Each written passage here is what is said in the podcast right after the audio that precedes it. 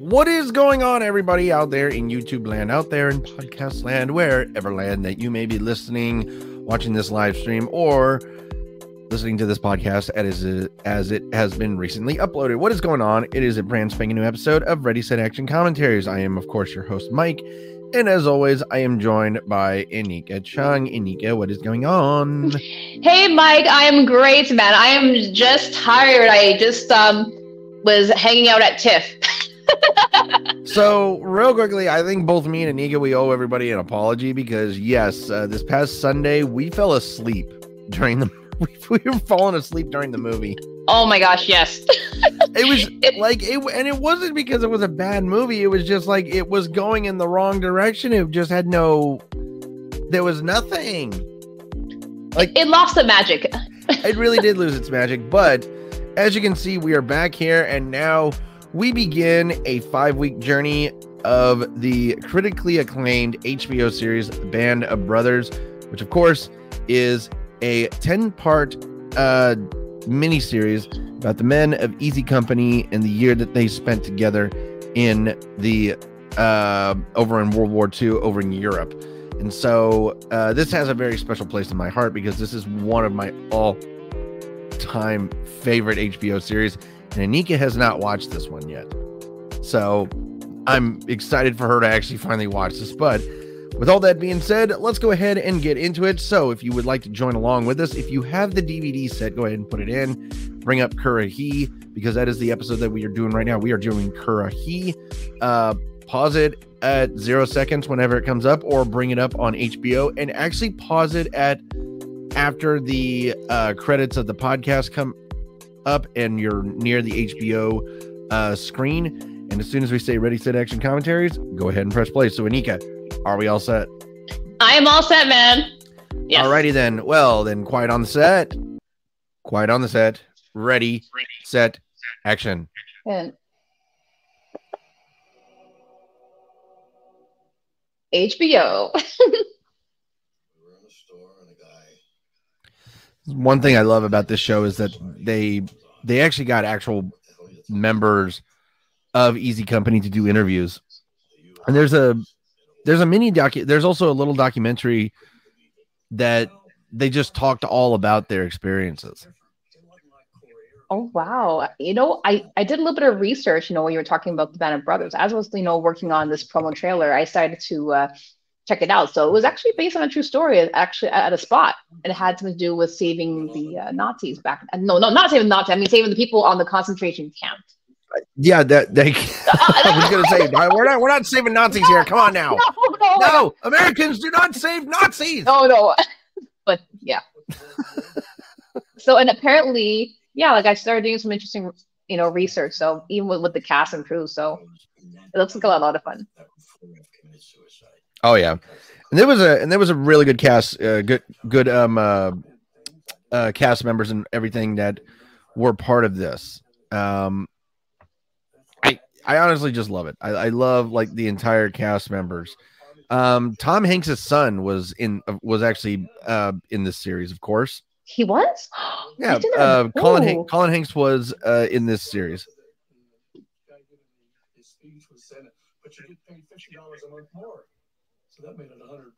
So think about this: a hundred dollars back in 1942. Oh my gosh, how much would that been? Interesting. Oh, I'm not. And this is uh, perhaps one of the most beautiful and like one of the best parts about Band of Brothers is, of course, uh, the composers. Uh, Michael Michael Kamen was the American composer who worked on Band of Brothers, and he was able to do all of the, and he was able to do the score, and it was just like it gives me chills every time I hear it because this is this is a show where you're watching the men of Easy Company. Oh yeah, and there you see Donnie Wahlberg, uh, the Mark Wahlberg's brothers in this one too. Oh yes. But, but I mean, there you, you got to think of like just what these men really went through in just one year together, and I mean, it was they saw things that they that no that people shouldn't see. They they did things that men shouldn't do, And they did it all for one reason. They did it all because their country asked them to do it. And they yes. and they and they honored that call. And, and they did and yeah, and and of course this is coming from the greatest generation of all time. Um some people nowadays like argue they're like oh they're, they're coming from a generation of racism and all and all this and, and it's just like guess what? You know there was there was no prejudice like when you went over when you went uh, overseas to fight a battle. That, that there was no prejudice. Nobody cared who was who back then. They did not. All they just saw was two flags. All they ex- exactly. All they saw was two flags if you were wearing an American flag, you were a brother. If you weren't, you're getting shot at. Exactly. And also, I, I do want to mention that um, the military, you know, the people that have served the country, even right now, as we speak, people that are in their 60s and 70s, like some of them do not get the best treatment. I will say, you know, I've been seeing on the news. I, yeah, a lot of military people. I agree. I mean, uh, there's a lot of veterans out there, especially here in America, who are homeless, and you know the, the the you know this country doesn't really take take precedence or you know just look at our look at our veterans. They deserve June fourth, nineteen forty four. Upottery, England. Hmm. I think that is actually still a place, Upottery, England. I think that's still a place. I'm not 100% sure. Oh, I love the color content of this. I like the the kind of the vintage. I like this. Oh yeah, like that's that's something. I mean, again, when it when it's Steven Spielberg, he he makes sure he goes all out when he when he makes a film, he or or if he makes a series, he does everything possible to make it better and to make it perfect. And by the way, Upottery um, is actually an actual uh, village in England. Oh, it's a village. Hmm. I'm gonna look that up. what the fuck? Oh mohawk. god, he was giving him a mohawk. Damn. Oh my god. I didn't even th- I didn't even think a mohawk was was a thing back in the 1940s. Uh, so this was uh, this had actually this entire series uh, was made three years after Spielberg uh, had had directed and after and of course after Tom Hanks served as an executive producer with Saving Private Ryan, which is which is one of the hands down one of the greatest World War II movies of all time. Hmm. Yeah, see, I would, I even I would be frustrated right there. You getting it postponed, you you just get it into your head that you're jumping at that night, and now you just now you're on a 24 hour standoff still. Jeez. It's hard. They're just getting they're getting ready for war. They're just sitting in the cinema, just like, oh my gosh. They're not even they're not even paying attention. Like they're they're not even they're not focused on on a movie. They're they're focused on something else.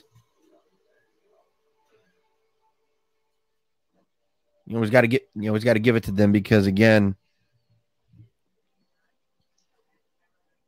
I don't know this from experience, but when it comes to when it comes to you know the day before a battle or or an invasion like this, all your nerves are at an all-time high. All your your your your anxiety, even if you don't have anxiety, is at an all-time high. I can't imagine that, you know, of course, like, you know, being in, at that time there, even as a woman, you're also there to serve in the military. Like, this exactly. is a scary time. It really was. I mean, uh, World War II was an absolutely terrifying time for, you know, all countries of, of the world because they had no idea what was going to happen. I mean, the United States was worried about Japan overtaking us. Um, they were worried about Hitler overtaking us. I mean, they were worried about two different countries at that time. And I mean, the the the countless eh, the countless lives that were lost in that war has to. I mean, World War II is the bloodiest war in history, and I think I can't remember uh, how many it was. Um, I got it right here though. But um, a total of over 24 million people were dead. Jeez. Um, that's military. There were 45 million civilians, or excuse me, um, uh, in total dead, uh, were over 73 million people. And just think of that 73 million people in the span of eight years were killed. Man, like at the time, there was two people that were involved in the World War II. Man, you had Oppenheimer and Einstein, but Einstein that was not involved in with Oppenheimer's projects, but it there was like a whole craziness that was that was happening at the time. Exactly. Oh my god, and it's David fucking Schwimmer. Oh, geez, I recognize him. So David Schwimmer here playing the role of First Lieutenant Herbert Sobel, and oh my god,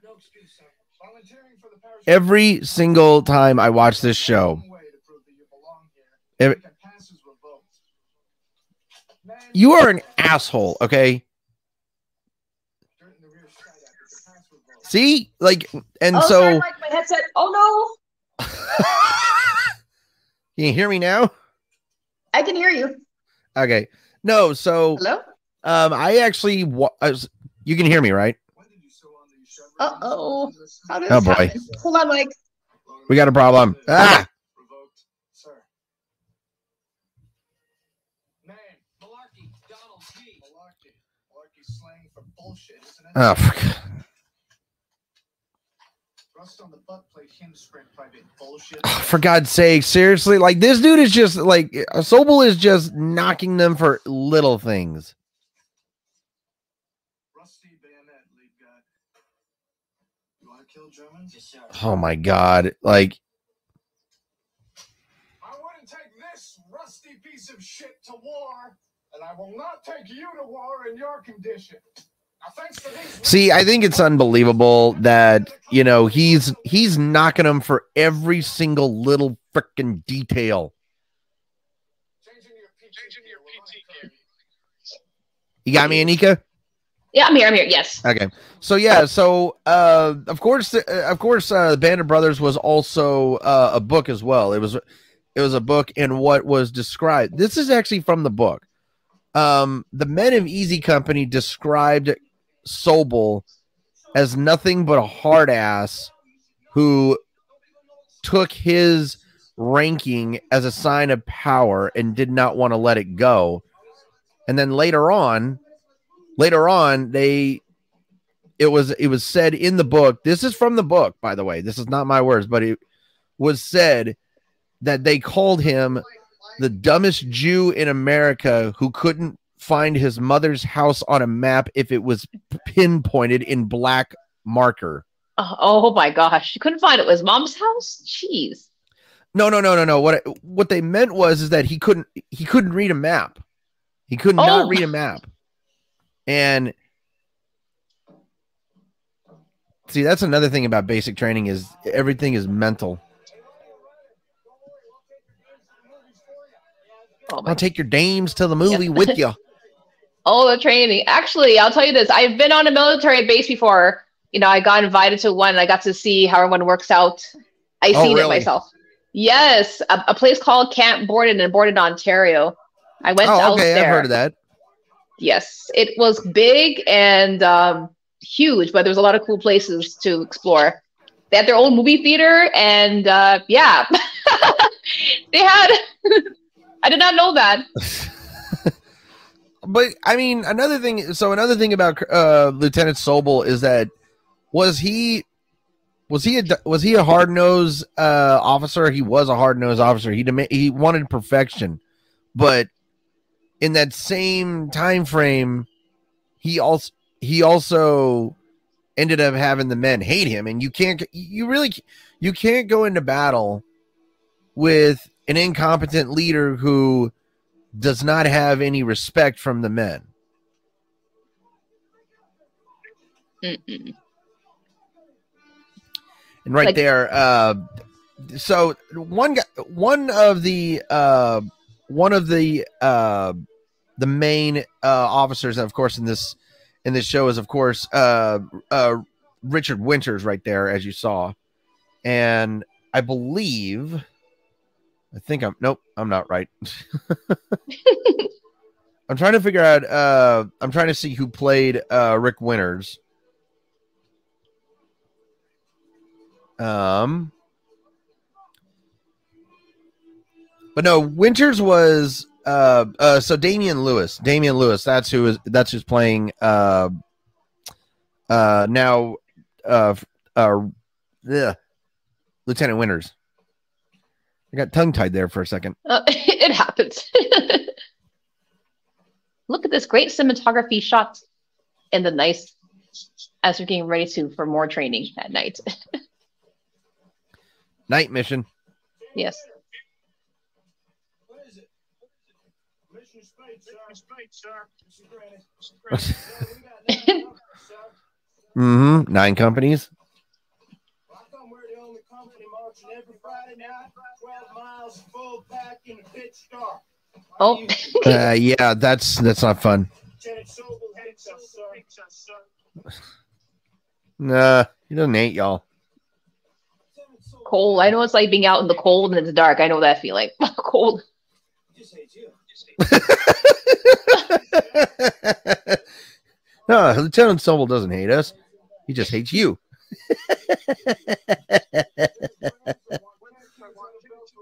That was good. Command, they will pour the contents onto the ground. On the CO's order, you will upend your canteen. Oh my gosh, this guy. Empty the booze. Oh, geez. No, that's that's not booze. That's water. Oh boy. Oh, oh, uh, you know what? I, okay, never mind. Sometimes, actually, I thought they would probably have some kind of like a little bit of alcohol in there. I, I thought they did. Oh, Okay. like if you're dealing with this guy, you definitely would need booze. I'm just being honest. Okay, but okay, it's water then. Okay, yeah. But that's card, man. They gotta throw out the water. yep, they were forced not to drink. Okay, that's man. Every everyone has a Again, basic right, man. Again, Sobel was an asshole.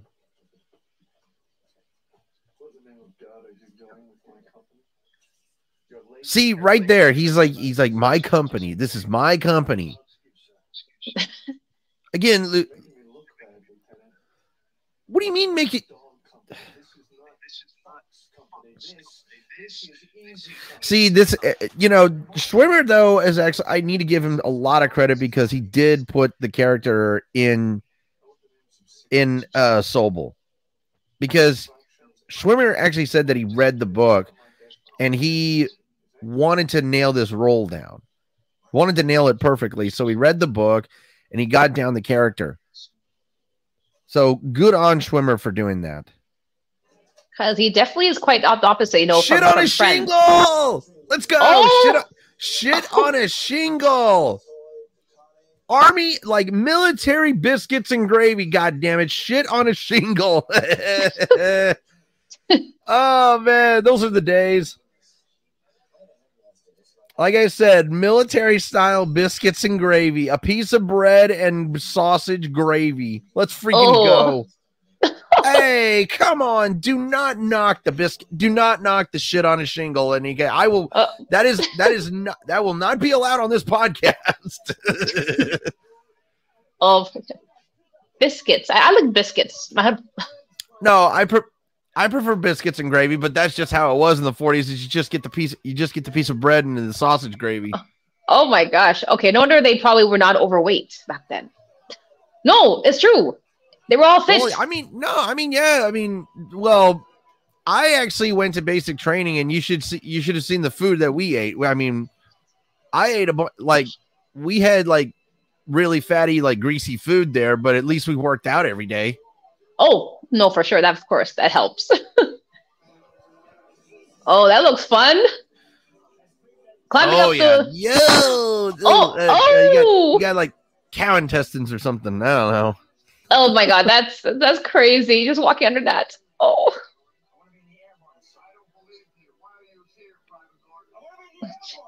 So by the way, uh, the one of the that one character, uh,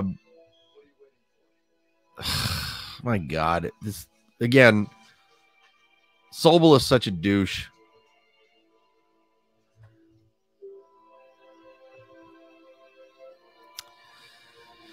That's just got to be brutal. It's just got to be so brutal to to have, like I said, to have an officer, to have a lead officer just be so hungry for the power of his position and ranking that he just treats everyone like dirt just because of the power, just because the bar on his shoulders. And right here we see our first. Th- this is this is exactly where the bond begins. That's where the official bond right there begins. The beginning of the brotherhood. Ah, son of a bitch. Jeez. Uh, freaking promoted him. By the way, uh, Dale uh, Dale Dye, of course, right here playing. Uh, jeez, uh, what the hell? Uh, uh, I'm, man, I'm trying to think. Um, uh, Colonel Robert Sink. oh, digging in their stuff.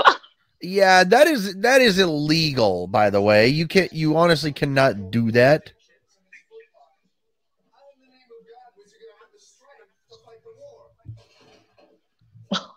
Jesus. Oh, dude, that's illegal. Man, he's That is- worse than, than than Harry Potter's um un- uncle, the Vern. Oh yeah, he's oh my god. At least he didn't I burn mean- them. I mean, he was open. He was opening up mail for God's sakes. A can? What's that? It's a can of peaches. thinks this is a can of peaches. That is incorrect, Lieutenant. Your weekend pass is canceled. This What the fuck, dude? United States Army property What are you? was taken with Oh. my mess facility, and I will not tolerate thievery in my unit. Oh my god. Um. So Get rid of him. So yeah, I mean that was a big no-no when I went to basic training. Is it didn't matter if it was a packet of crackers. You do not steal from the mess hall. oh, You don't. You- you oh my just gosh. don't.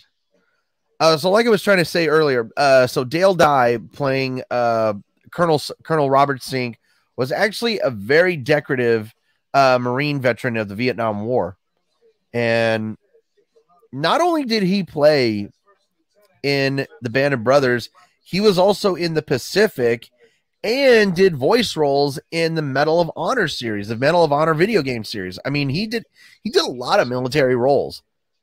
And I always love it when veterans do that. And I, like- they're- I, I also like that they're also part of the part of the TV series that's that's military related, which is good. I just think it's funny that Dale Dye also uh, participated in the Pacific right after he did the Band of Brothers. and uh, uh, for for everybody out there who does not know, the Pacific was another uh, World War II miniseries that Tom Hanks and Spielberg did.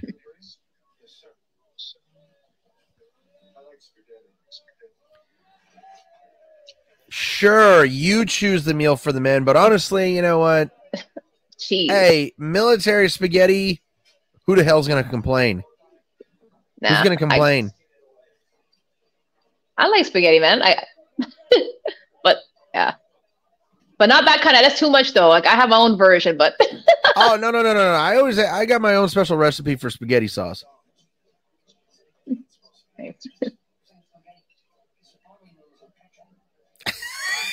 Army noodles with ketchup. Ke- ketchup. Wow. Okay. All right. Hey, to each his, to each his own, man. I, it's they're joking, Inika. Like it's it's actual sp- it's it's spaghetti, but it's not real Italian spaghetti. That's what they're saying. yes, I know. Don't want. Don't, don't want to. They're offend, they're offending the Italians right now. The nonas are like they're like, oh my gosh, they're probably freaking Oh, out. Lord. well, I mean, there were there were a bunch, there were a lot of Italians in uh, Easy Company too. Oh, for God's sake. Oh, yep. Oh wait, Donnie Wahlberg. He was. Oh yes, the new Kids on the Block. He was in this. Oh, oh, wow. Okay, Yeah. now it's started. I'm just looking at the profiles. Like, oh, okay, okay.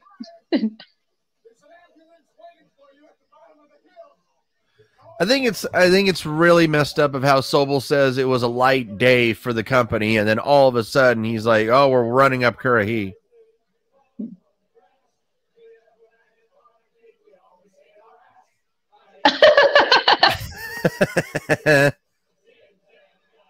They run after their meal. Oh my gosh, they must have been on a puke. well, yeah, I mean when you no when you eat a big meal like that, and then you got to do exercise like that, you are you are throwing it up. I know from experience. I know from experience. Oh my gosh, that It sucks. It really sucks. Now look at that old type of plane right there. Man. Even though they're old planes, they look good. yes. What one one thing I do know for a fact that one of the most popular pa- uh, planes was the Phantom, the, one of the fastest planes in World War II. Take a look at the, take a look at those old style football helmets. Oh my god, I can't believe those helmets were actually like approved. Oh my gosh, it's 19 it's 1942. What do you expect? And they're about to dive, skydive. Nope, not skydive. Paratroop. Oh, okay. I, I, okay, you're right. Not skydiving. It- it- I know it's kind of There's, a, similar, but not. a, there's a complete difference between skydiving and, act, and an actual airborne jump. Oh. And you're about to see it right now. I I actually got to do this. I got to do this. You got to. Oh my! How I you must have. I was, trust me, you, yeah, I was definitely terrified. Oh my gosh! How far was it was the jump? How long was it? Ten thousand feet. Oh my gosh! Whee! I thought it was funny because my my uh my sergeant at the time uh and so for everybody out there uh yes I did do a jump but I did not pass basic training I actually got hurt so I did not Oh. pass basic training Oh my gosh! now I loved I loved that shot right there where they had the camera of the actual guy who jumped out of the plane that was a great shot but that is pretty cool. but so I thought it was funny because my my sergeant at the time, I told him that I was I told him that I was, you know, like slightly scared of heights, and he goes, So am I. And he ended up repeating a line from an old heartbreak from the old Heartbreak Ridge movie with Clint Eastwood. And he just said, in the words of Clint Eastwood, jumping out of a perfectly good aircraft is not a natural stunt. Just jump out and enjoy the view. Oh my gosh!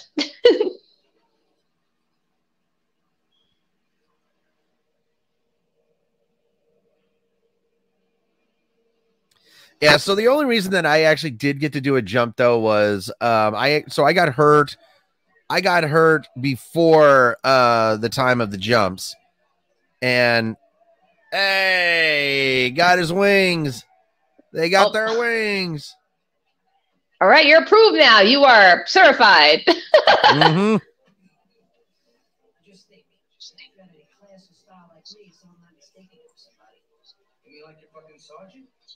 I'm just kidding.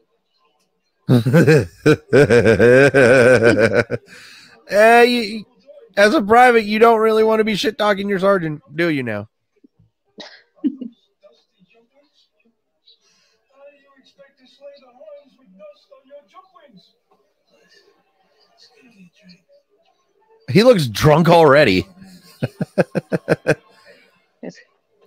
but but yeah, so uh my dad was able so after I got hurt in basic training, uh my dad was able to work with uh a general that he knew and I was able to make I was able to make a jump with the uh, with the airborne. And it was definitely fun. It was oh fun. my god, you are brave. Parachute infantry is a brand new concept in American military history. And yeah, so uh for for history reference, yes, the airborne infantry uh, was a completely new thing to the military. This was a this was basically a test unit that the military got, and that is a lot. That is a lot of foam on that beer, by the way. That was a lot of freaking foam. Um, but uh, getting back to what I was saying, uh, yeah. So they so the airborne was a completely new unit to the military, and this and this is right here is where Sobel. Oh, did you just look at his look at the two bars on his helmet? They're off centered. oh, Oh. God. oh yeah. Oh, okay. They did. they messed up. and see this is where and this is where Sobel Sobel's uh, battlefield tactics are screwing him.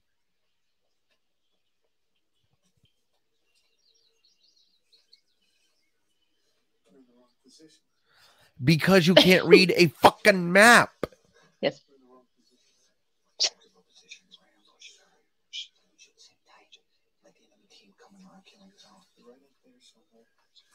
Jeez, he looks scared and See- see, terrified. right th- and this is why and this is why Sobel and this is why Sobel was highly criticized in of course the Band of Brothers book because he was an inefficient tactics leader and if he would have taken the men into battle he would have gotten so many men killed.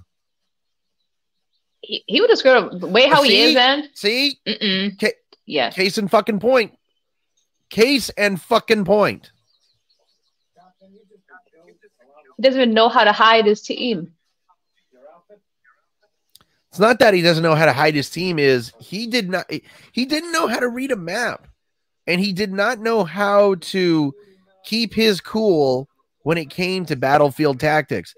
If you have a leader that has horrible battlefield tactics, you are going to die. He will get that person that officer will get you killed.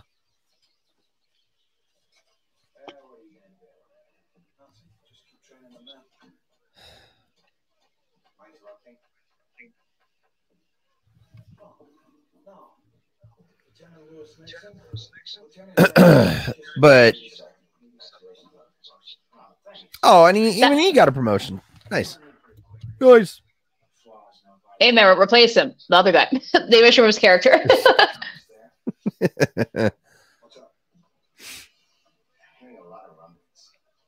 Uh, so Ron Living uh, Ron Livingston, by the way, as you can as you can see, be, uh, playing the role right here of uh of Captain Lewis Nixon. Uh, he also is best known for playing Peter Gibbons in the in the 1990 film 1990 film or 1999 film Office Space. Which is Office Office Space is basically what The Office was. The show The Office was before The Office even came around. First time I ever saw the first time I ever saw Office Space, I could I still can't get over that. I still can't get over it. You you still have my tabler have you actually ever seen Office like have you actually ever seen Office Space, Inika? I haven't seen it. No, It I've heard of it. It's such it's a black comedy film. It's such a it's such it's such a hilarious film.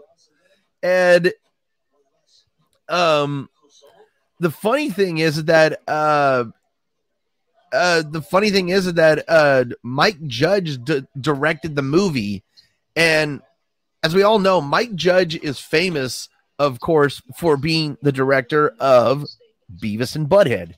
Yes. Butthead. uh, uh, that was cool. yes. Yes. I am I am Cornholio. I need TP for my bunghole. My bung my bunghole will not be denied.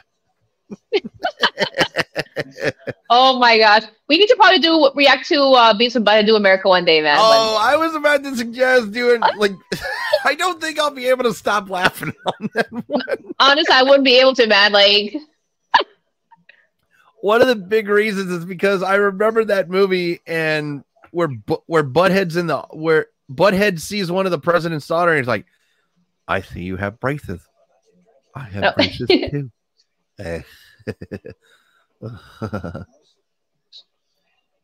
Oh, I oh, and I remember this. Look at this. Like this. This is the old way to travel cross country. You can't fly on a plane. You got to take a train. I always find train train rides to be really fantastic view. I feel like train rides are a very underrated, uh, a very underrated thing. Like, I know a lot of people who still take the train. And taking a train's cool, man. You get to see more views. Of course, don't get me wrong. Planes are awesome, but when you're traveling on like on ground, it's the coolest thing. Especially on on sea, that's a whole other level. Oh yeah, Brooklyn Naval Shipyard. so, um, a funny thing about World War II is that a lot of cruise ships, a lot of uh, uh, inter uh, continental and Atlantic cruise ships were actually turned into uh, they were ended up turning into what is it? The uh, um uh soldier ships basically like hospital ships. And one ship in particular that was that transported a lot of uh soldiers was of course the largest ship in the world at the time the queen mary Oh yes, oh that's one of the biggest ships. Yes, the Queen Mary. What's going on here now? What is this guy trying to do? ah Those life jackets are terrible. yeah they, they really are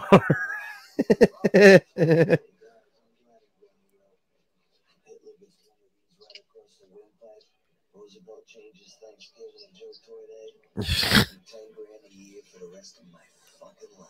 10 grand a year now just again think of just how much money that is now. Really? Wow.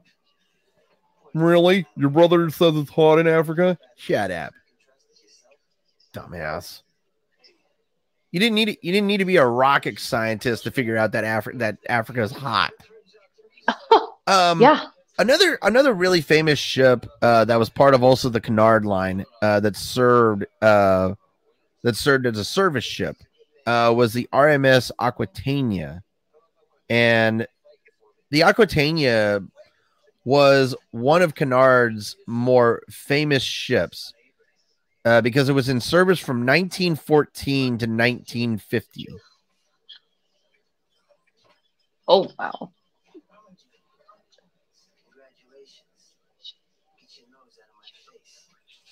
They par- they barely teach us Oh, American history in. Canada.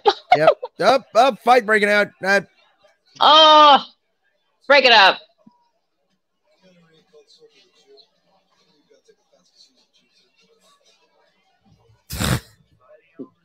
Looks like he needs a good beating. I was just, yeah, I was gonna say like he's like fighting over Sobel. There's a new low. Yep. Aldbourne, England. Aldbourne. Yep. That's still a place. Look at that little town. Oh, That's so a cute, That's a cute little town. Okay. That's a cute little town. Body combat. Let's see how they how they fight. Yep. But yeah, so right there, uh, I think that was Malarkey. I think that was no, no, that was uh, uh, William Gar- uh, Guarnere. Um, so Frank John Hughes playing uh the role of Guarnere, and uh, what he was ba- what he was saying was that was exactly what I was trying to what I was saying at the beginning was that a lot of the men didn't have confidence in Sobel because they were showing a little bit of prejudice towards him because he's a Jew. But yeah, I mean, the guy took offense that, you know, he's like, I'm a Jew. He's like, okay, so what? Well, nobody cared about offending anybody back then. no, man. Like, but, but I mean, yeah, I mean, like, it's kind of pathetic if you fight over an officer who you know to be an ineffective leader, and then you're fighting over him.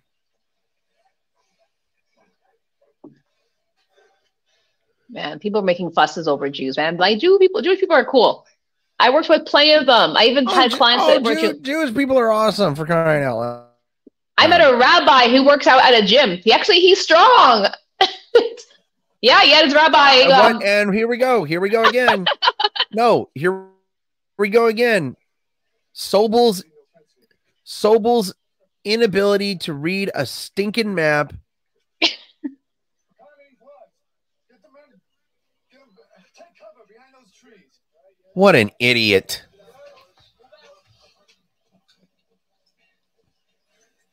There should be no. There should be no fence here. Uh, we, we could go over it, sir. Really?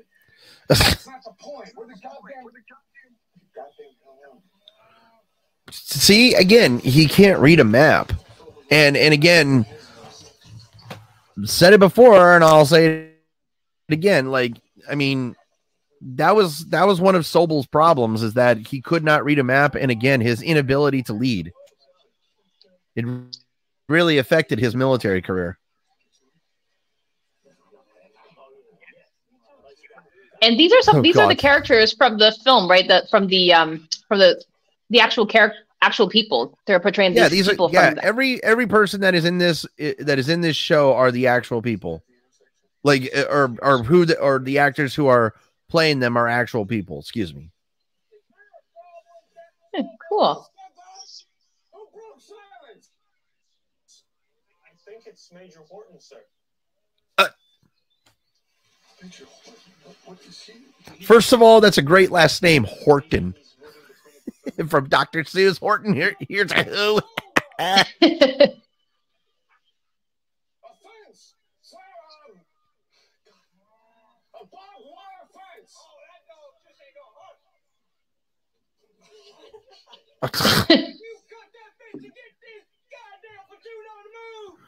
the fact that he's imitating a high-ranking officer and he's pile of shit that's being shoveled at him is unbelievable.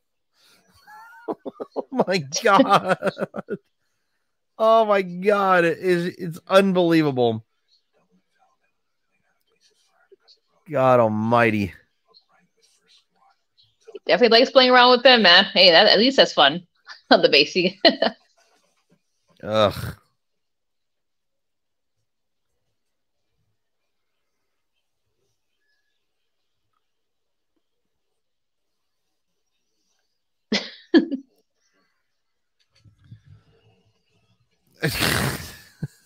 I forgot about those long socks back then. Jeremy.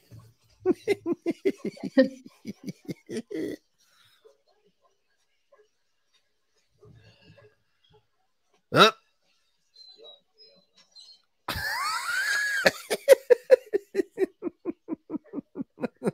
God. Ha- hide.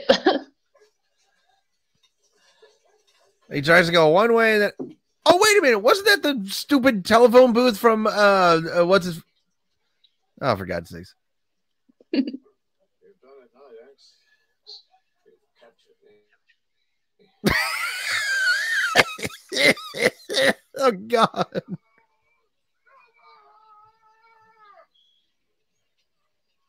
You are a, you are an idiot, Sobel. You dumb son of a. Ugh.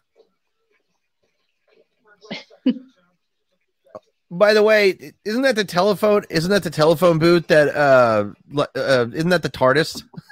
Uh, the idiot who cut that man's fence? I was ordered to, sir. By who? Major Horton, sir. Major Horton. Yes, sir. Major Horton.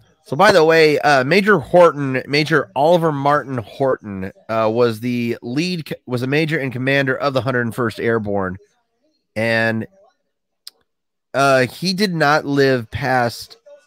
Uh, unfortunately, he did not live to see. Uh, he did not live to see uh, D-Day. Unfortunately, he did not live to see D-Day. He died. He was unfortunately killed by mortar fire uh, Oh in Holland. Or no, he he did. li- No, Yeah, he did not live to see D Day. Sorry. Yeah. Lieutenant Winters. Winters. Uh oh. Captain Sobel's compliments, sir. Wait, oh, I know that guy, Simon Pegg. That actor, Wait, right? wait, that's Si- is that Simon Pegg? It looked like him. Um, wait a minute, let me see. I'm Am hold I- on a sec. Hold on, hold on, hold on. I got all the cast right here. I got the cast right here. And I'm, I'm, loo- looking looking at it. the face. I was I'm like, looking. I like Simon. Simon Pegg's my favorite actor. He's funny too. I like him in the movie All called right, uh, Run. no, that is that is not Simon Pegg. Really? It looked That like was- him though. That hold on, I'm looking. I'm looking right now. Hmm. So I'm looking at the television. Oh, son of a bitch! It is. It was. Yay! Oh my god! I oh my god! I didn't. That's un. That's unbelievable. that is uncanny. I hit. Wow. Um, I should shoot myself in the foot. Holy. Wow. Simon Pegg was in this in this series. That's unbelievable. Oh my god, that's hilarious. Yeah, he has some upcoming films apparently. Oh, I'm just looking at them, but yeah, that guy is funny, man. Like, Denial of a 48-hour pass for 60 days. Stand before me at attention. and once again, uh, Sobel is showing of how he he is he's power hungry. He's power hungry with his with his ranking because he's nitpicking. He's nitpicking at what uh, Lieutenant Winters did, and he's yeah he's gonna fight. He's gonna fight via court martial, and I don't blame him. it was definitely good to see him in the in this series because honestly, like he hasn't been acting as much. So I'm gonna be co- completely frank with you. Is that when when someone says that they demand a trial by court martial, and they like they're that mu- they're that much they are that determined. oh, I mean, but I mean, I don't blame him. I mean, he did his duties according to what was told, and again, Sobel just is a complete jerk douchebag.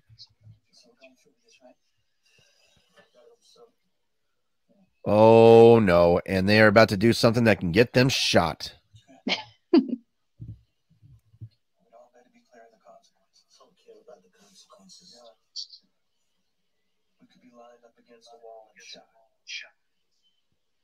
So what Lipton is, what Charles Lipton is saying right now is they are against going into combat with Sobel. Here it is. follow that man into combat. And again, this this was a problem. The men did not like Sobel. They did not respect him as an officer. They did not respect him as a leader. And you cannot have you can't have guys. Did he just lick that pencil by the way? yes. Oh, He yeah, he did. That's lead He poisoning. mm-mm. Back then, man, they were not scared of nothing, man. They just didn't think about no consequences. No, they weren't. then. But so you need to understand what the consequences of what they're doing right here, Inika, is they are going to, they are going to the to Colonel Sink and telling them that they will not serve under Captain Sobel. And that is treason at that point. And in this time of age, they could they it they could have been lined up against a wall and shot dead for treason. Just for, jeez, just back, back then. Oh my gosh, I did not know about that. That's that's oh, crazy. yeah. So Oh yeah. so so even if you don't like, if you feel like there's someone that is not fit to be like a leader, See? and you, There's nothing less than active mutiny while we prepare for the goddamn Oh, it's it's not treason, it's mutiny. oh, me, I was about to say, oh, okay, mutiny. You are hereby transferred out of my regiment. Sir, get out. Oh, Uh, ready? Sir. Consider yourself lucky. I'm only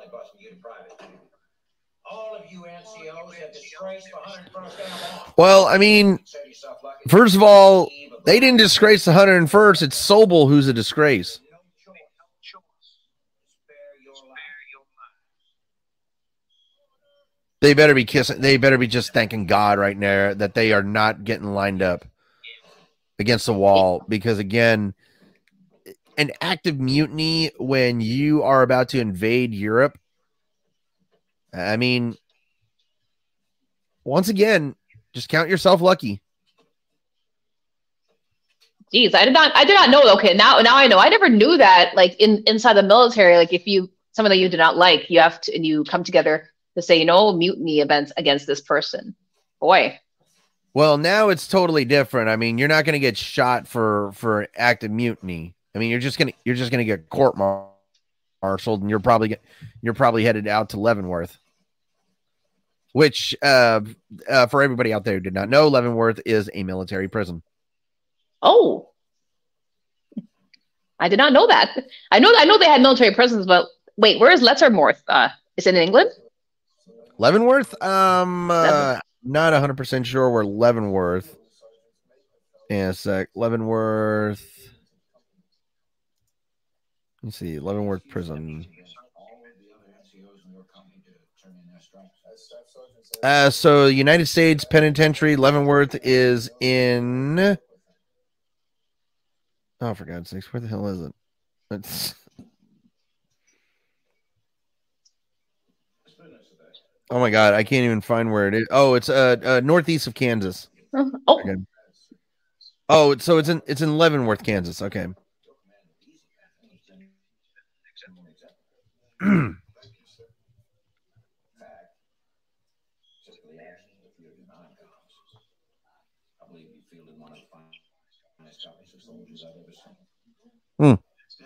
Okay. Getting some he compliments. definitely yes. he fears him, man. I can see the look in his eye. At the same time, he's cool, but he fears him. Infantry types who were vital to the coming invasion. Well, first of all, you need to get uh what Colonel Sink is about to do here, I respect. Frankly, I can't think of anyone more qualified to command such a command than you are. Sir? Sir? And he runs things, you know, at the space, so Mm-hmm. I'm reassigning you to Joe Voyage.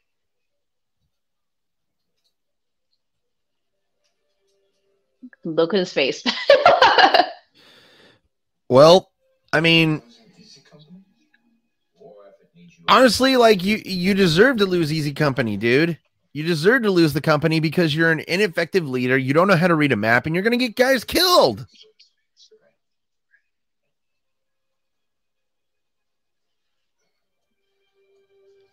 I- mean, there, there- there's just, I mean, there's just nothing else to say except for Sobel was, again, Sobel was just a horrible, horrible officer who did not know how to lead, who couldn't read a map, and who just would have gotten so many people killed.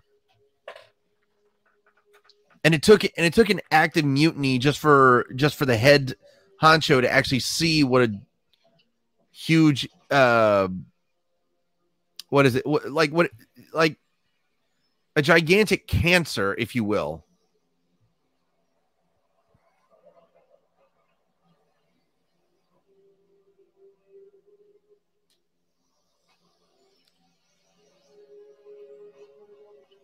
his face is so sour. see? no see he's an asshole like seriously the men salute you and you're supposed to salute back you are Ugh. you know i don't normally hate on characters especially when it comes to historical but man oh man did i hate sobel and schwimmer actually did a great job with this role because when you can act so well that you are hated you're doing doing a good job. You really are doing a good job okay?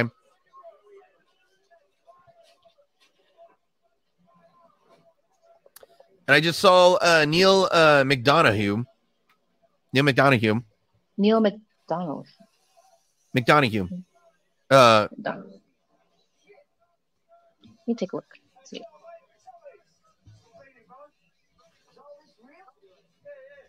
Oh wait, that face. Oh wait, he was at he's he's he's at the the TIFF right now. He was at TIFF. I think promoting a movie. Oh, I think was he was he? doing at TIFF. Um, forgot, but yeah, apparently he was Right. there. I gotta check though. It was a movie. I don't know if. he- if By he the was- way, I know I know a buddy of mine. His grandfather was in World War II, and he had and he brought home seven Lugers, seven Luger German pistols, oh, and wow. they fire they they fired beautifully. oh wow, oh Wait, my what- gosh. What did he? What did he just say?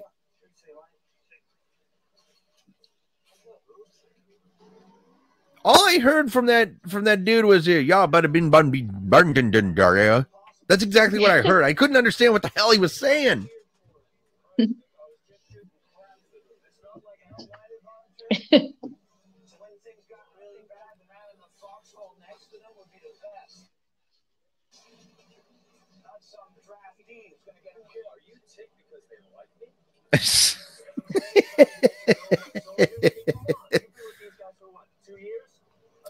So yes, uh, Lieutenant Lynn Buck Compton, uh, right there, played by Neal McDonough.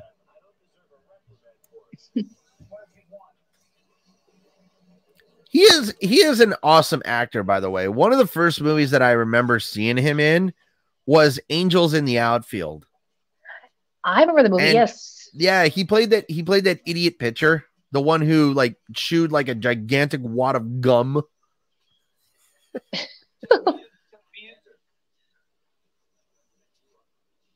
the last training jump. Last training jump.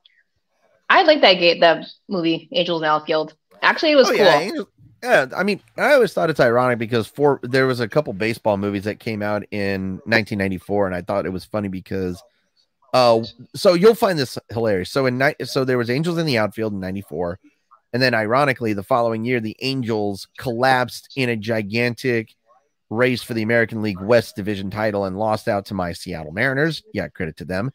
And then in and then Little Big League was in 1994, and the you're gonna find this even more funnier, Inika. So the mother who played in Little Big League, her son is the number one prospect for the Chicago Cubs and just got called up to the big to the big leagues. Oh wow! So from acting, he went into the baseball. That's that's impressive. That is amazing. No, no, no, no, no, no, no. It- her her son her son never her son never acted. He's always been a baseball player. But it's just like the mother of like the the mom of the movie in the Little Big League. Her son that she had played baseball, and now he's uh, in the professionals. Oh, okay. I see. Okay, I get you now. I was like, what? I'm like, okay, that is cool.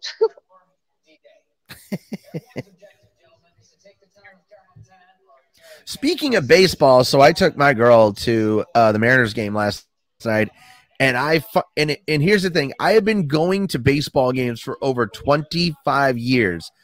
I had never gotten a foul ball until No? last night. I finally, fr- I finally freaking got a foul ball. Oh, awesome!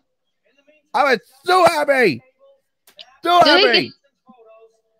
You need to you need to put it at, a- at a spot so that yes. Oh no, I I already I already went on Amazon and I ordered a glass case and I'm gonna put on I'm gonna put a piece of tape on there first foul ball.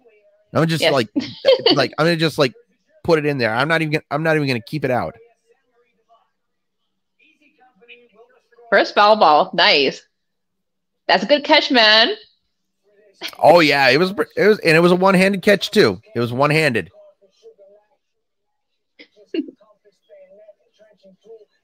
Jesus Christ.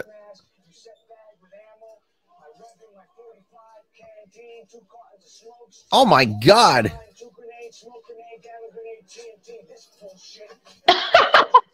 Good God, how much crap are they carrying?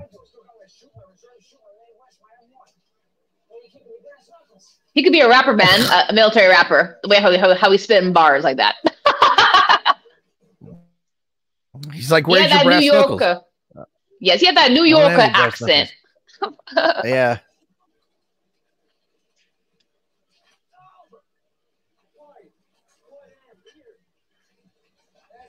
Mail call.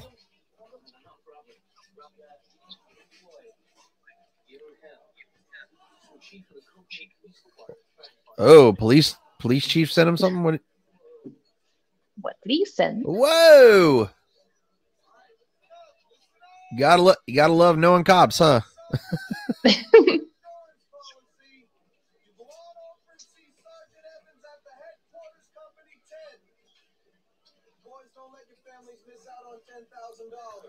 Okay, I need to do. I need to do a little bit of work right now. I need to do some like let's let's do some inf- inflation, okay? Because now I'm highly I'm highly curious. So I'm doing an inflation cal- uh, calculator right now. Oh, So- inflation. Let's go ahead and look at this from January 19 so I'm going to do January 1944 1944 or actually let or since it's June I'll do June of 1944 so let's go ahead and look this up. So oh son of a hello? Okay. Oh, oh, oh yeah, I'm here. oh there it is. Oh.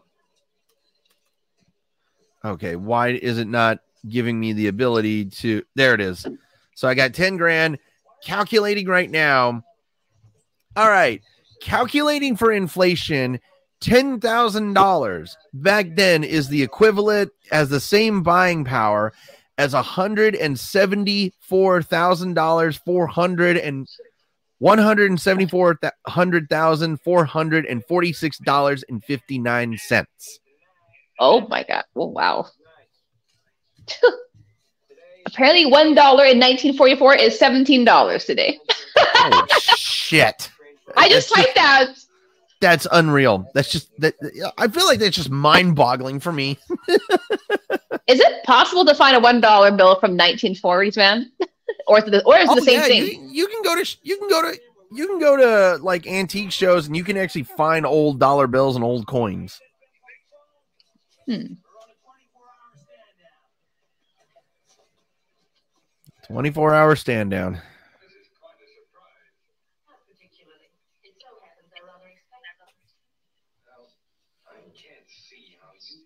pass up eighty thousand dollars for the car. For whose car? Did they say $80,000? I don't I think I don't think I heard that. It was either $80,000 or $18,000.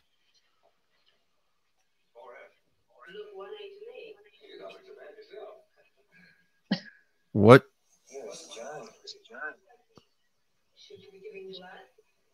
Oh boy.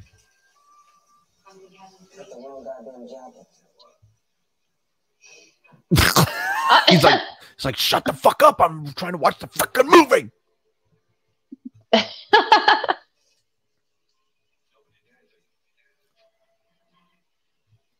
No.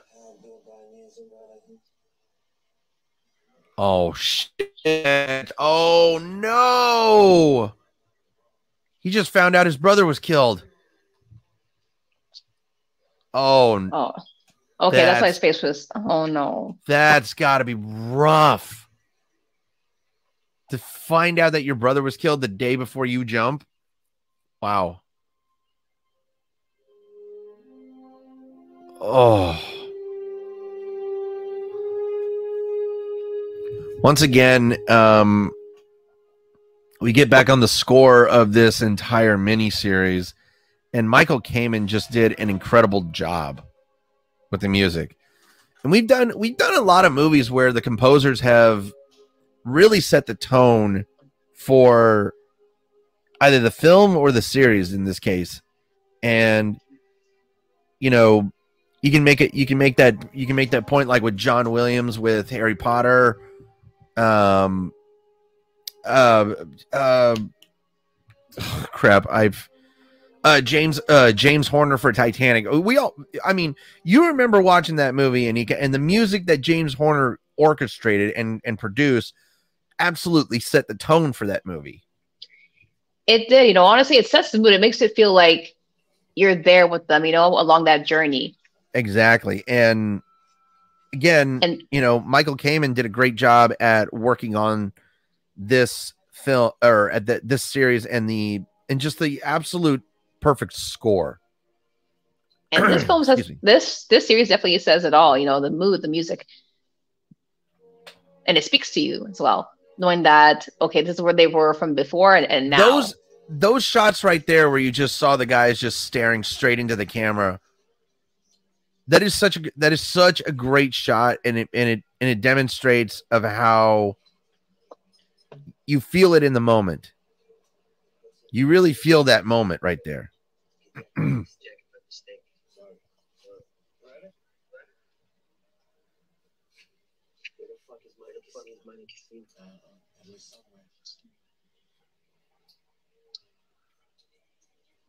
Monica Monte Cassino i'm trying to figure out where that is now i think that's in africa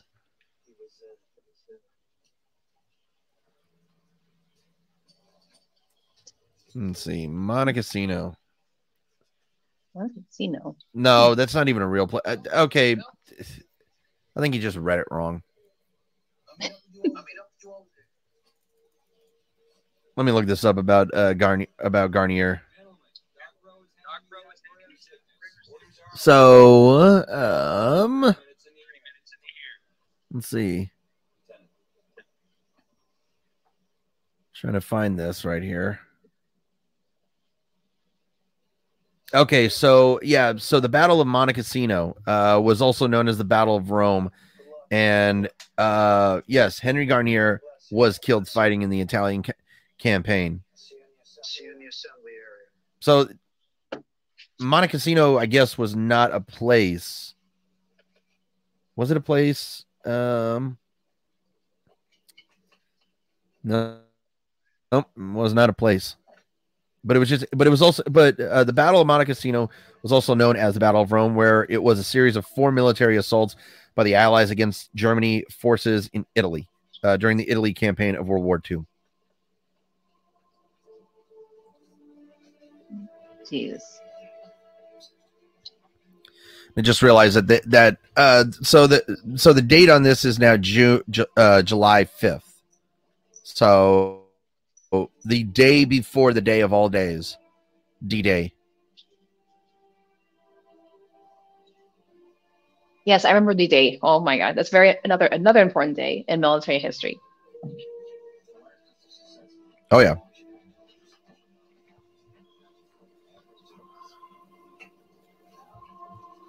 And this, and you know, you gotta, you also got to think about, you also got to think about this, like this plane ride that they're taking. I mean, think about this. A lot of those men are not coming back.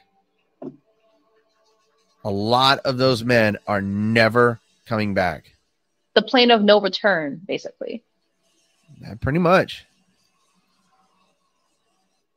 So there was a, a YouTuber by the name of Tom Linsky. Uh, when I when I first started watching videos on YouTube, and he made a World War II special called Screaming Eagles, of course, which was about, of course, the 101st Airborne. And YouTube had to, YouTube had let it stay on there for over 10 years, and then all of a sudden they hit it with copyright, which was a bunch of BS because there's Right. such a it was it was a it was a the Screaming Eagles was just intended as a school project that he did, but it int- but it turned out to be one of the most viewed independent school project films that was ever put on YouTube. And then of course, but then of course, um I believe that one got knocked out by uh, a Star Wars school project film. But and here we go. They are off. Yeah. And Be this brave, is it. men. And this is it. This is where the, that right there is the point of no return. You are not. You, yep, that's the point of no return. And there you go. And I love how they and I loved how they use these old planes in this in the in this series. Like they did such a great job with all of the the old planes, all of the uh everything about about this series is just perfect. Oh, I love the color of that. You know, like where it's kind of like yeah yeah you you mentioned that right at the beginning like i honestly i love the coloration like of how they did this because it it feels like it's natural light it, it there it feels like there is no like distortion or distillation that is put into this shot. It's all natural light. It makes you feel like you are, you know, oh, actually watching, you know, like clips from 1944, but it's not really. But it just kind of gives that that. No. I, I, it, no, it does look like you're actually watching it from 1944, and it's and it's and it's in color. You're, ab- you are absolutely right on that.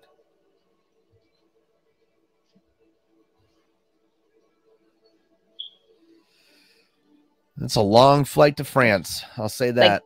these men have been through so much in the beginning. They were acting all like rebellious jerks and all that in the beginning, thinking like, "Oh, this is nothing," and then everything gets serious as weeks and months go by for training. and now this is, and now they know. Now they know.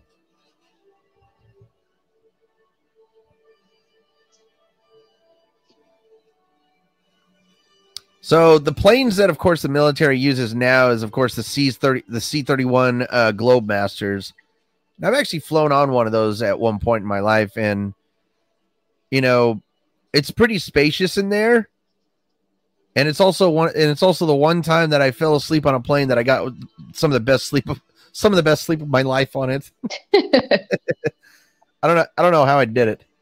I, I really don't know how I did it.